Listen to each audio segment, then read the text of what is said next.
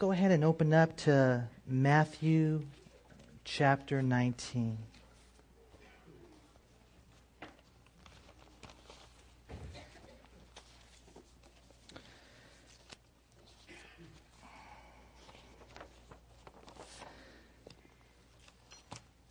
Matthew chapter 19, and this morning we begin reading here in verse 13.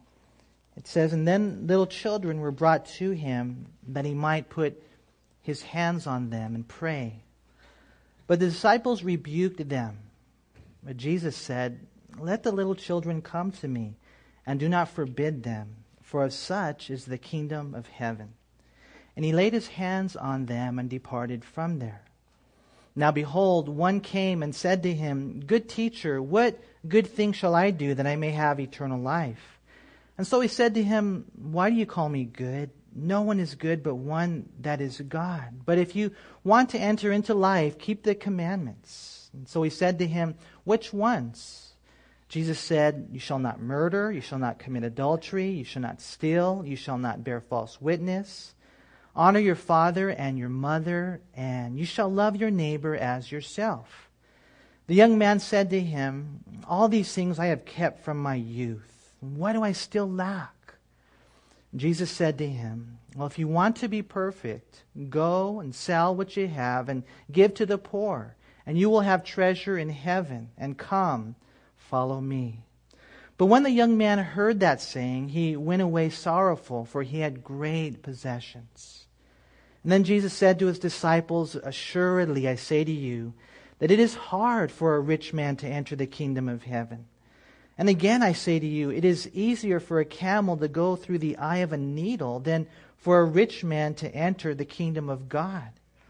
And so when his disciples heard it, they were greatly astonished, saying, Who then can be saved? But Jesus looked at them and said to them, With men this is impossible, but with God all things are possible.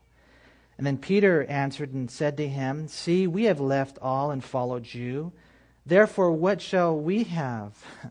And so Jesus said to him, Assuredly I say to you that in the regeneration, when the Son of Man sits on the throne of his glory, you who have followed me will also sit on the twelve thrones, judging the twelve tribes of Israel.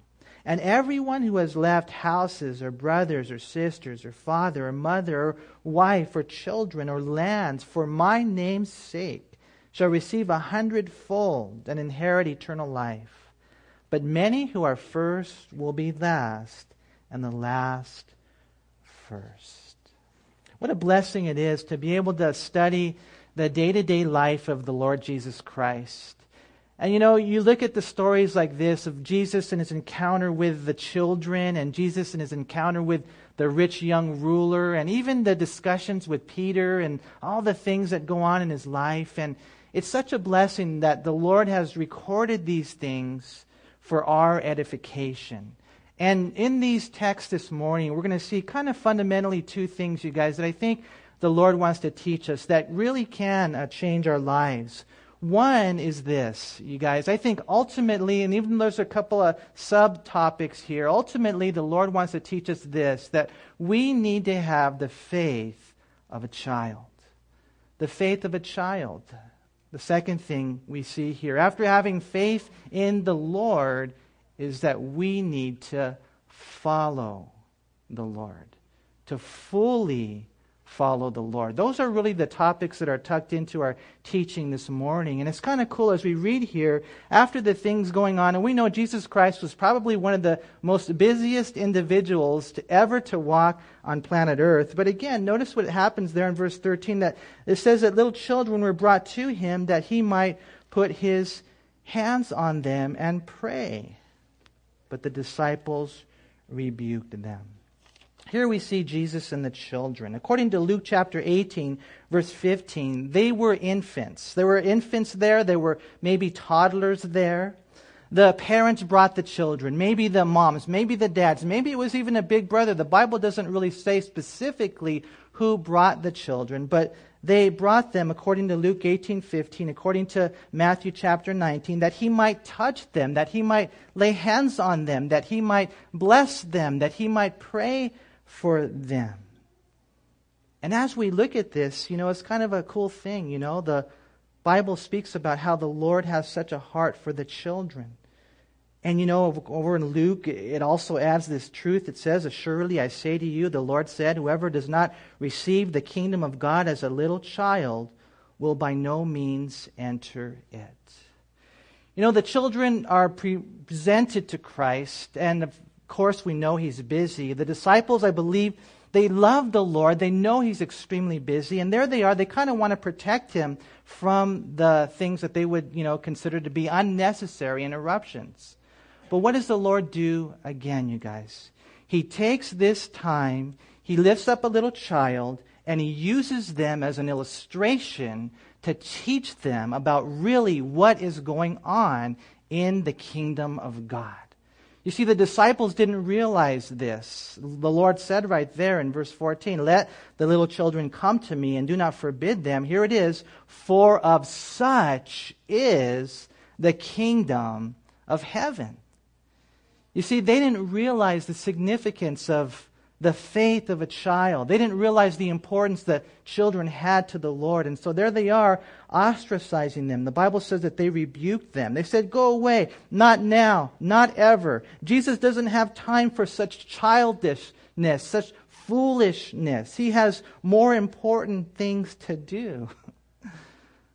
but what could be more important than the children?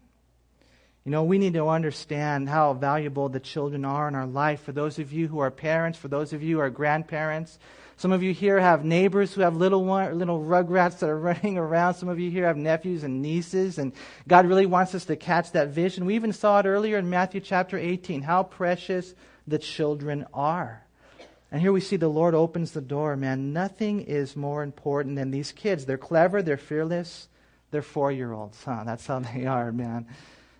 And the Lord just says, Listen, let them come. I want to pray for them. I want to touch them. I want to bless them. And let me teach you something right here, right now, disciples. You who are busy about God's business, you are religious in your activity, that the kingdom of God, the kingdom consists of individuals just like this. And you guys are too grown up to get in right now. You need to humble yourself. You need to have the faith of a child. That's really what we see. As a matter of fact, if you go over to Luke, let's go ahead and look at that verse right there in Luke chapter 18. It says in verse 17 of Luke 18, Assuredly I say to you, whoever does not receive the kingdom of God as a little child will by no means enter it. The faith of a little child. You know what? I think for a lot of us as Christians, our faith has gotten a little bit too sophisticated. It really has. It's so cool when you see a grown up and they're still a kid in faith. That's what I'm talking about. Like we were talking about Israel today. God can provide, you know, for Israel if He wants you to go. But if you're going to doubt it, forget it. It's not going to happen. You've lost your faith as a little child. God can do anything. You know, my son, sometimes he'll ask me, Dad, when are we going to get a grand piano? And I'll be like, what, what are you talking about? Do you know how much those cost, a grand piano? And I'm thinking, you know, initially, well, not going to happen. And the Lord says, that's not how you function in my kingdom. See, God can do anything, and we need to make sure that we have the faith of a child. You know, one of the things you see about children is kind of you know, an interesting thing we see in our society today that, you know, as you uh, have your little children, you can tell them about the tooth fairy, huh? You can tell them, hey, when your little tooth falls out, you put it there underneath the pillow, and man, you watch, the tooth fairy's going to come, and they're going to put, you know, five bucks, ten bucks, twenty bucks, depending on how much you love your child. You know, they're going to put the money there, and you wake up in the morning, and the kids all, wow, the tooth fairy came, or you know, sometimes people teach their children about the Easter Bunny and Santa Claus, and I just want to say this off, uh, you know, uh, initially, they believe you. Why? Because they haven't gotten all jacked up like adults, right? Now, personally, I wouldn't teach my child such things. I didn't when they were growing up. Why? Because then the day comes and you tell them, oh, I was just lying the whole time. And and so you lie about the Easter bunny, you lie about the tooth fairy, you lie about Santa Claus. How do they know you're not lying about God? But the point being this that they believe it, that they receive it. And that's the way we need to be as Christians, you guys. We really need to make sure that we don't lose the faith of a little child. And the Lord tries to teach his disciples this. He says, Hey, let the little children come to me. Don't forbid them. Why? For of such is the kingdom of heaven. And unless you guys humble yourselves and you have that kind of faith in your life, you will not see God do great things either. You won't. That's the bottom line. Without faith, it's impossible to please God. Without the faith to bring your child to the Lord, without the faith to bring your husband to the Lord, your wife, your coworkers, your friends, your family members, just like these individuals did here, bringing them so that Jesus might touch them, nothing's going to happen. We have to make sure we understand that Faith is the key that unlocks those doors of all the impossible things that you desire in your life to change the world, to change people for good. Faith is what, you know, lays hold of the impossible. It sees the invisible. And we need to come back to just a simple, childlike faith. We really do, you guys. Let's not get all sophisticated and lose out in life. And then we wonder, we're scratching our heads and we're thinking, why isn't anything incredible happening in my life? I see it in so and so and them. And, you know, when you're a kid, isn't it so cool how much fun you have? I mean, you know, my kids, they come to church, they have fun. I mean, they just love coming to church. They really do. Now, a lot of grown ups don't have fun. You know, they come to church because they have to, and it's an obligation, and it's a burden, and it's a necessity, and they don't have fun, you know, coming to church. And I'm not saying that you have to play soccer like they do. I mean, if you want to, I suppose you could, you know, but come on, you guys. Let's live a life of faith. Let's live a life like a child. Let's have fun. Let's smile. Let's enjoy music and colors. And God will take care of all those things that are burdening you down. See, my kids don't wonder, hey, where's the, you know, money going to come? They know it's going to come. And that's the type of faith that we need to have, you guys. The Lord teaches us about getting into the kingdom, about living in the kingdom. And He uses a child as an illustration. And you know, I just want God to do great things in your life. I really do. And I know this that you need to believe in Him that you need to have faith. What does the Bible say if you doubt? What does it say? You're not going to get it. Let not that man suppose he will receive anything from the Lord. But you believe in the Lord, and God will do such a great work. And here we see the Lord just teaching us in his, you know, encounter with the children. And then he teaches us in his encounter with the rich young ruler. Now, behold, it says there in verse 16, one came and said to him, Good teacher, what good thing shall I do that I may have eternal life? Now, we always call this the you know, story of the rich young ruler. We know he was rich. It says there in verse 22 that he had great possessions. We know he was a ruler because it says in Luke chapter 18 that he was in verse 18. And we know he was young because you read that in verse 20 and verse 22 that he was a, a rich young man. And so, probably about 41, 42 years old, right around that age.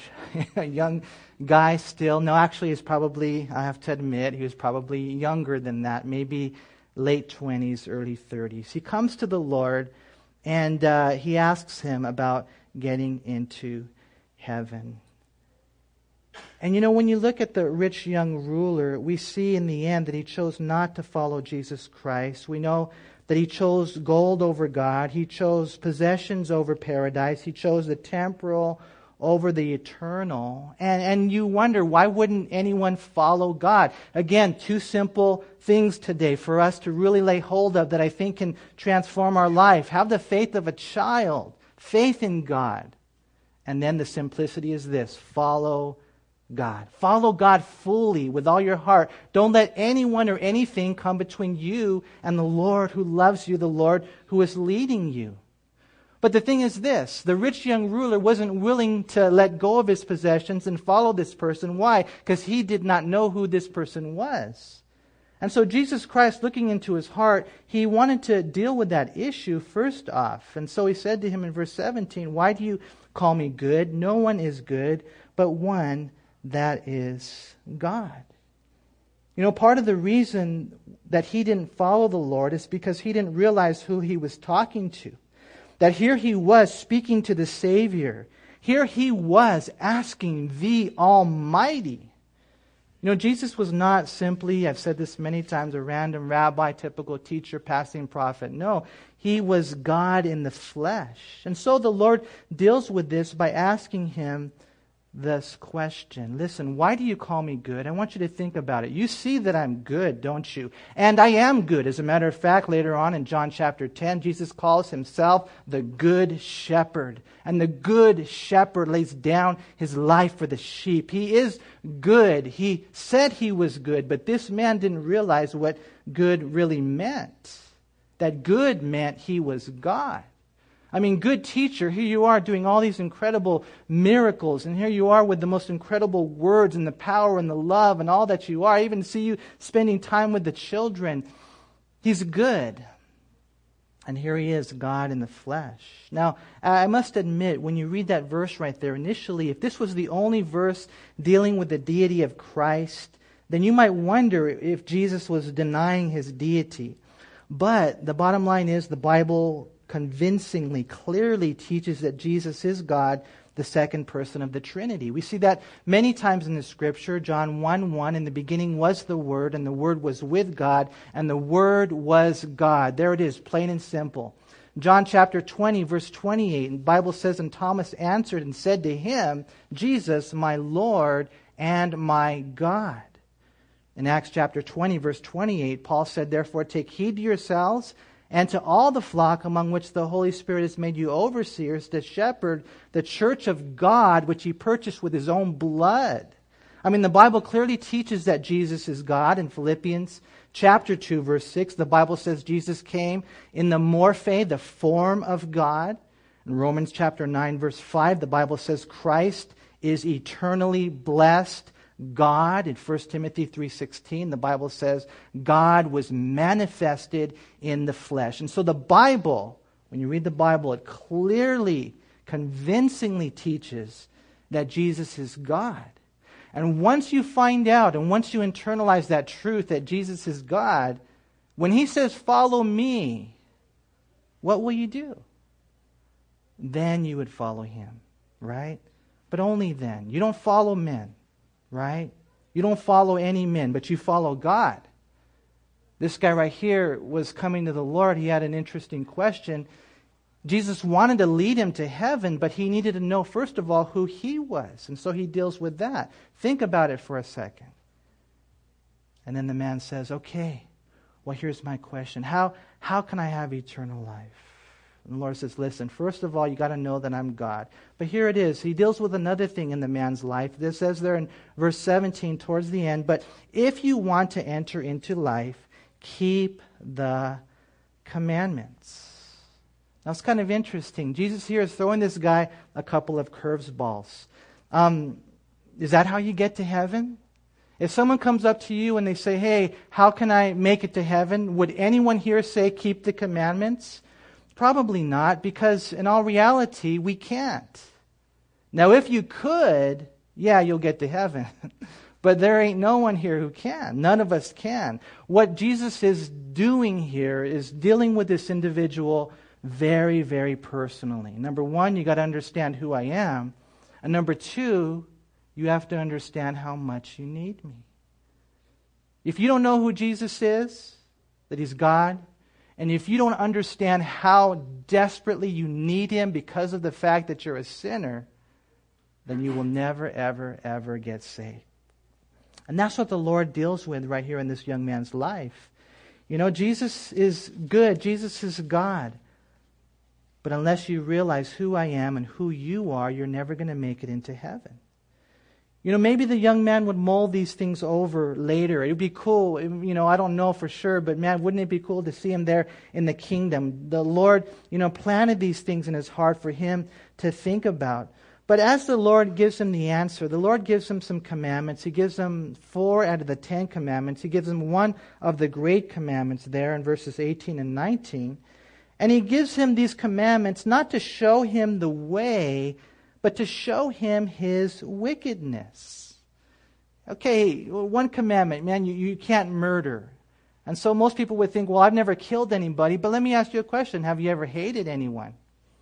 Have you ever been angry in your heart? According to Matthew chapter 5, verses 21 through 22, you're guilty of murder. That's sin, that heinous sin. And I know all of you guys have, right? You've been upset with people. They cut you off on the freeway. They, you know, f- did, you know, incredible things, incredible things that people do to you. They disrespect you. They hurt you. They're disloyal to you. They gossip about you. They come against you.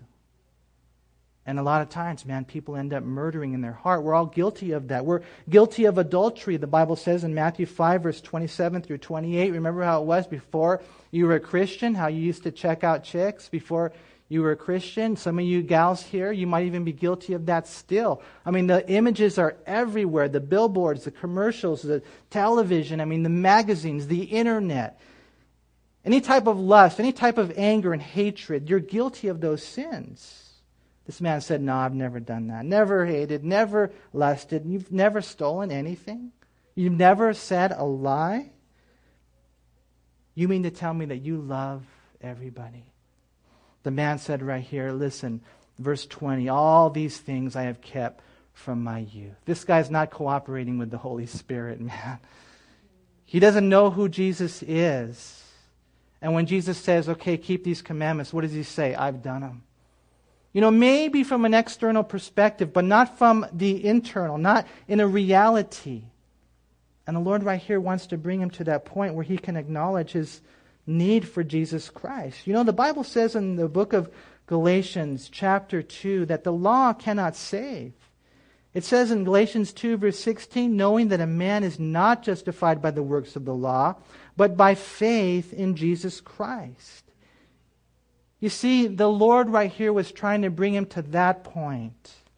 And I pray that all of you here would know that as well. Uh, just in case, man, you don't know that, I want to just encourage you today in that truth that your good works, that our religious ceremonies, that our church attendance, that our Bible reading and praying, none of those things save us.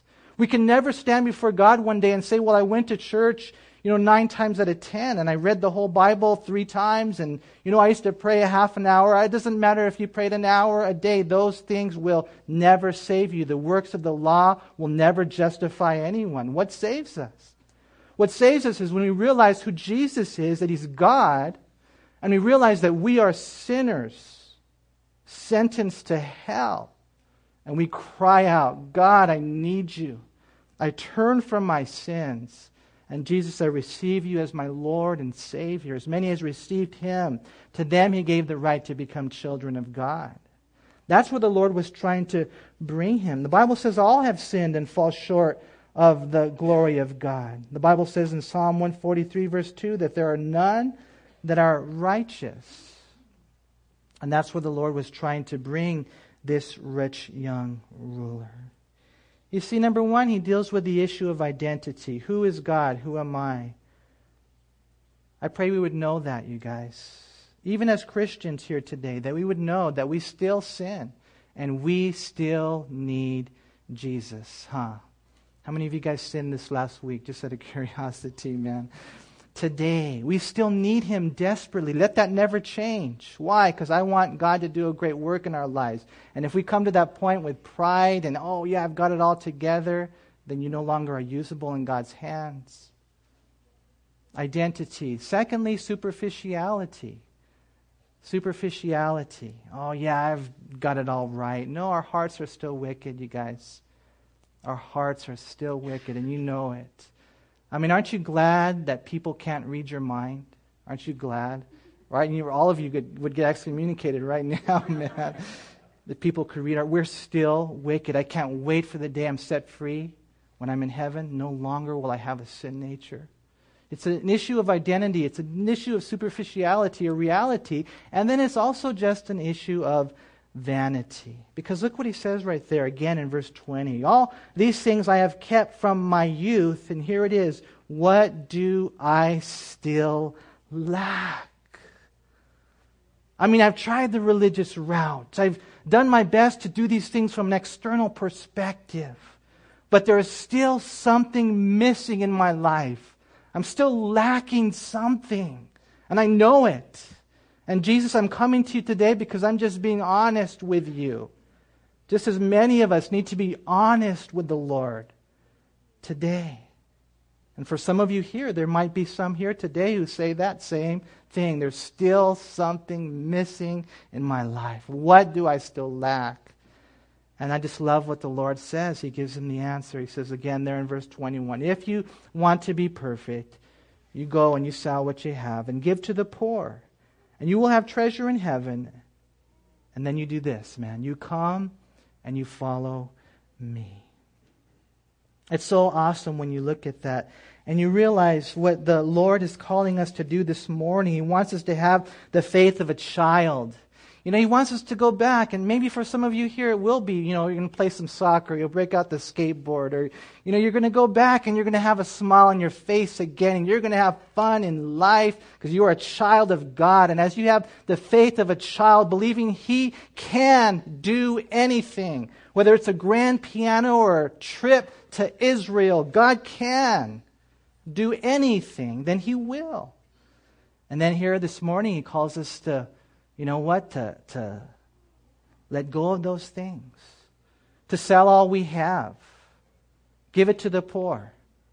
And then I tell you what, let's go out, Jesus says, on a great adventure. You follow me. Yeah, but where are you going, Lord? Uh, just out of curiosity, I kind of want to know a few details on this whole thing. And the Lord says, listen, no, that's not what you follow me.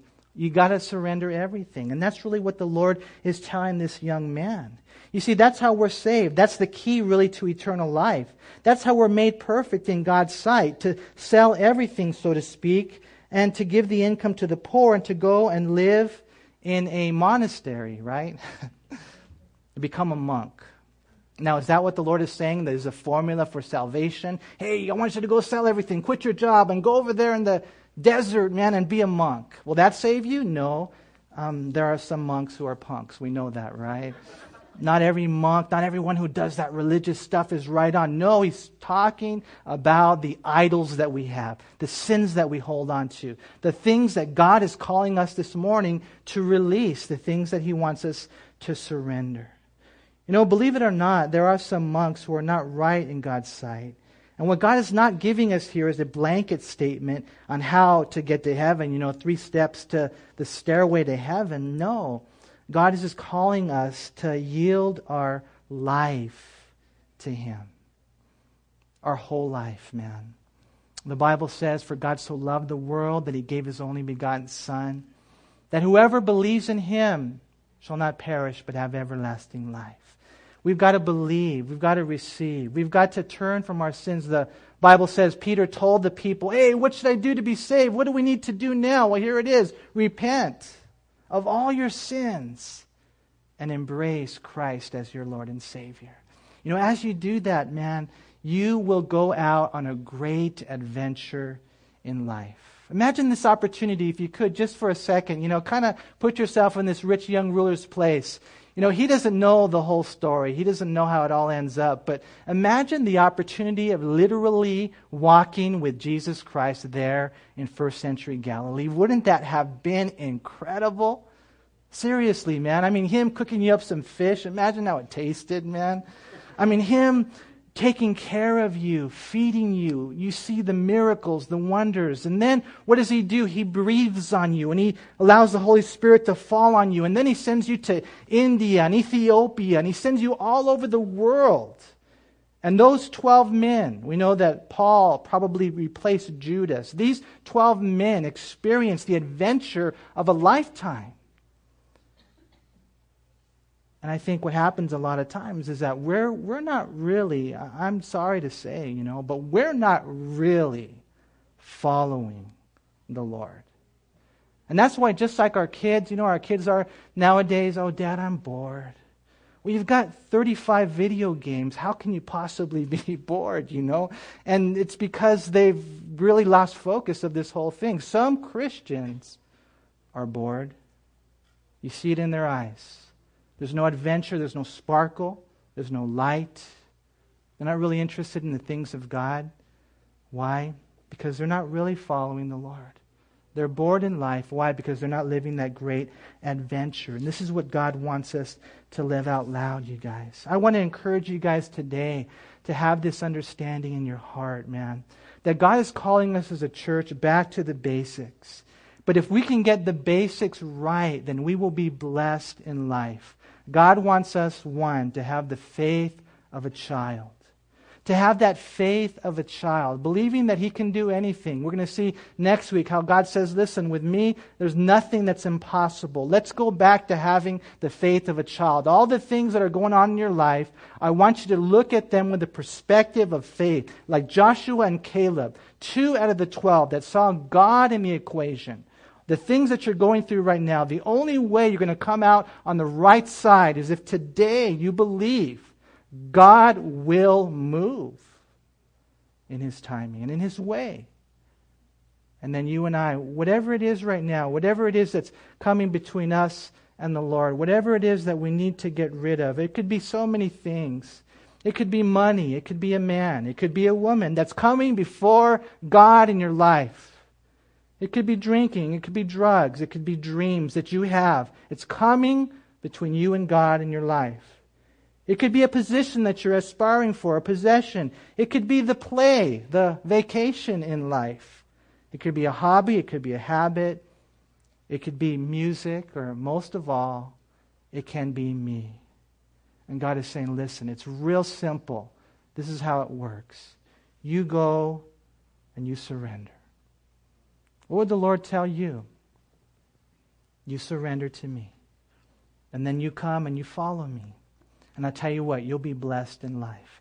You make that exchange. You get rid of the stuff that's, you know, temporal, and you live for the eternal. You know, we here in the church, we're so blessed with what God's doing, and God is just raising up beautiful people to serve Him.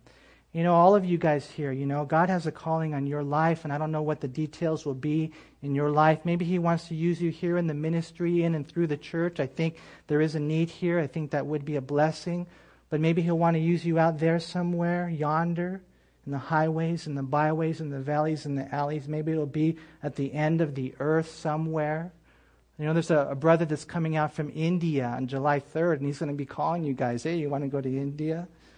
I mean, you may not be there forever, but you'll get a taste of what it's like to go out there into the mission field and to realize that in India there's 1.2 billion people and only 2% of, are Christians, who will reach them? Maybe you'll be an Amy Carmichael. Maybe you'll be a William Carey. But I do know this, you guys, that there's a lot of things that cloud everything out. You know, it's been said that you can take a penny and you can block the largest star if you close, hold it close enough to your eye. And I think that's what happens a lot of times in life, you guys.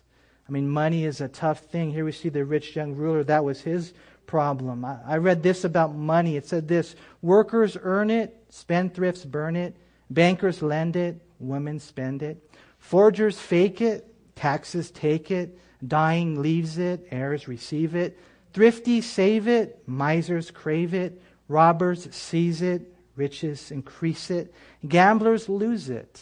And I could use it. There's a lot of people that see money like that. But we need to make sure that we have a right understanding of what's going on in our life. Maybe for you, money is the problem. Maybe you're like the rich young ruler. I don't know, but we need to examine our life. Because, man, we know that, like Jim Elliot said, no one is a fool. No man is a fool who gets rid of. He, you know, releases that which he cannot hold on to in order to get that which he cannot lose. And that's what we need to have in our hearts. I love what John Wesley said. This is what he said. He says, When I have money, I get rid of it as quickly as possible, lest it find a home in my heart. And I thought, wow. You know, every time I read a quote about John Wesley that this guy says, some of the books, it just blows me away. This one right here, same thing. I encourage you guys, you guys, let's really understand what Jesus is teaching us here about faith, about following, and to really go out and to live these basics in our life. Let's pray. Father, we thank you so much for your word, Lord. We thank you for allowing us just to study it together today, Lord. And as we see how you always make time for the children, you're not busy. We see that message, but we see the, the main message. As you lifted up that child, you said, Unless you receive the kingdom of heaven as a little child, you will by no means enter it. And so I pray, Lord, we would just simply believe. Lord, I pray that you would work in our hearts to have the faith of a child, the fun of a child, the joy of a child, the fearlessness of a four year old. Again, help us, God. Please protect us from getting too grown up to get in. We believe in you, Lord, and we love you this morning. I pray that today you would lead our lives and that we would follow. And if there's anything in our life, Father, that's getting in the way, that right now your Holy Spirit would show us what's in the way. I pray, Lord God, that the Holy Spirit, you, Holy Spirit, would come and speak to us right now. What is it? Who is it? that's clouding our vision of you. Lord God, what is it in our life? Who is it in our life, Lord, that is obstructing us from fully surrendering and following you? Lord, I pray if there's anything in our life right now, whether it be a boyfriend or a girlfriend, whether it be possessions or positions, I know, Holy Spirit, that you know what it is in each one of our lives. And so I ask that you would put your finger on it right now in our hearts and that we would yield it to you, that we would surrender it to you, and that you would do a new work in our life. We thank you so much for allowing us to be here today. And I just pray you would take these things and you would transform us and conform us into the image of Jesus Christ. We love you so much, Lord. And we pray all these things in Jesus' name. Amen.